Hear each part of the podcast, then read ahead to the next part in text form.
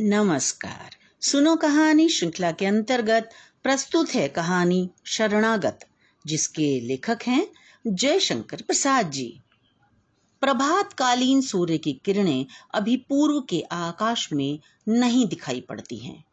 यमुना के तट पर दो तीन रमणियाँ खड़ी हैं और दो यमुना की उन क्षीण लहरियों में स्नान कर रही हैं। अकस्मात पवन बड़े वेग से चलने लगी।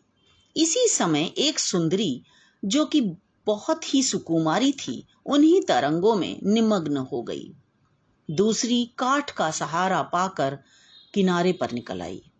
सुकुमारी को वह यमुना तट के सहारे सहारे खोजने लगी। कुछ समय पश्चात अंधकार हट गया।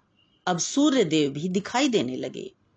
कुछ ही देर में उन घबराई हुई स्त्रियों को आश्वासन देती हुई एक छोटी सी नाव दिखाई दी। उन सखियों ने देखा कि वह सुकुमारी उसी नाव पर एक अंग्रेज़ पुरुष और एक अंग्रेज़ लेडी के साथ बैठी हुई है। तट पर जाने पर मालूम हुआ कि सिपाही विद्रोह की गड़बड़ से भागे हुए एक संभ्रांत यूरोपियन दंपत्ति उसी नौका के आरोही हैं। उन्होंने सुकुमारी को डूबते हुए बचाया है और उसे ही पहुँचाने के लिए वे लोग यहाँ तक आए हैं। सुकुमारी को देखते ही सब सखियों ने दौड़कर उसे घेर लिया और उससे लिपट लिपट कर रोने लगी। अंग्रेज़ पुरुष और लेडी दोनों ने जाना चाहा, पर वे स्त्रियाँ कब मानने वाली थीं? लेडी साहिबा को रुकना पड़ा। थोड़ी ही देर में यह खबर फैल जाने से उस गाँव के जमींदार ठाकुर किशोर सिंह भी उसी स्थान पर आ गए। अब उनके अनुरोध से विल्फर्ड और एलिस उनका आतिथ्य स्वीकार करने के लिए विवश हो गए, क्योंकि सुकुमारी किशोर सिंह की ही स्त्री थी, जिसे उन लोगों ने बचाया था। चंदनपुर के जमींदार का घर यमुना तट पर ही बना हुआ है। उनके बाग में एक स्थान पर चार कुर्सियाँ पड़ी हुई हैं, एक पर किशोर सिंह और अन्य दो पर विल्फर्ड और एलिस बैठे हैं। चौथी कुर्सी के सहारे सुकुमारी खड़ी है। एलिस सुकुमारी से कुर्सी पर बैठने का आग्रह करती है। सुकुमारी गिड़गिड़ाकर उनसे विनती करते हुए कहती है, क्षमा कीजिए, हम पति के सामने कुर्सी पर नहीं बैठती हैं। यह सुनकर एलिस हथप्रभ रह जाती है। चंदनपुर के जमींदार के यहाँ आश्रय लिए हुए यूरोपियन दंपत्ति सब प्रकार से सुख से रहने पर भी सिपाहियों का अत्याचार सुनकर शंकित रहते थे। दयालु किशोर सिंह यद्यपि उन्हें बहुत आश्वासन देते तो भी कोमल प्रकृति की सुंदरी एलिस सदा भयभीत रहती थी। एक सुबह बाहर से कोलाहल सुनाई पड़ा। किशोर सिंह ने बाहर आकर देखा तो उनकी प्रजा अपने संकट से उन्हें अवगत कराने आई थी।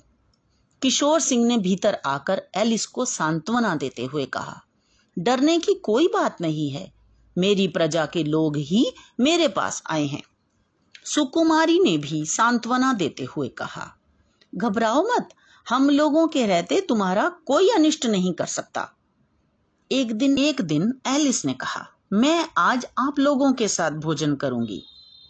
साफ़ दालान में दो चटाई अलग अलग दूरी पर बिछा दी गईं। एक पर किशोर सिंह बैठे थे और दूसरी पर विल्फर्ड और एलिस। एलिस की दृष्टि बार बार सुकुमारी को खोज रही थी और वह बार बार यह सोच रही थी कि किशोर सिंह के साथ सुकुमारी अभी तक क्यों नहीं बैठी। थोड़ी देर में भोजन आया। स्वयं सुकुमारी भी थाल उठाए हुए थी। किशोर सिंह के कहने पर उसने वह थाल एलिस के सामने रख दिया। एलिस ने बार बार सुकुमारी से साथ बैठकर भोजन करने का आग्रह किया।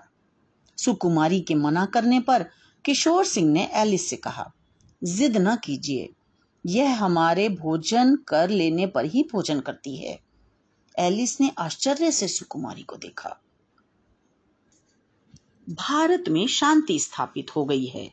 अब विल्फर्ड और एलिस अपनी नील की कोठी पर वापस जाने वाले हैं।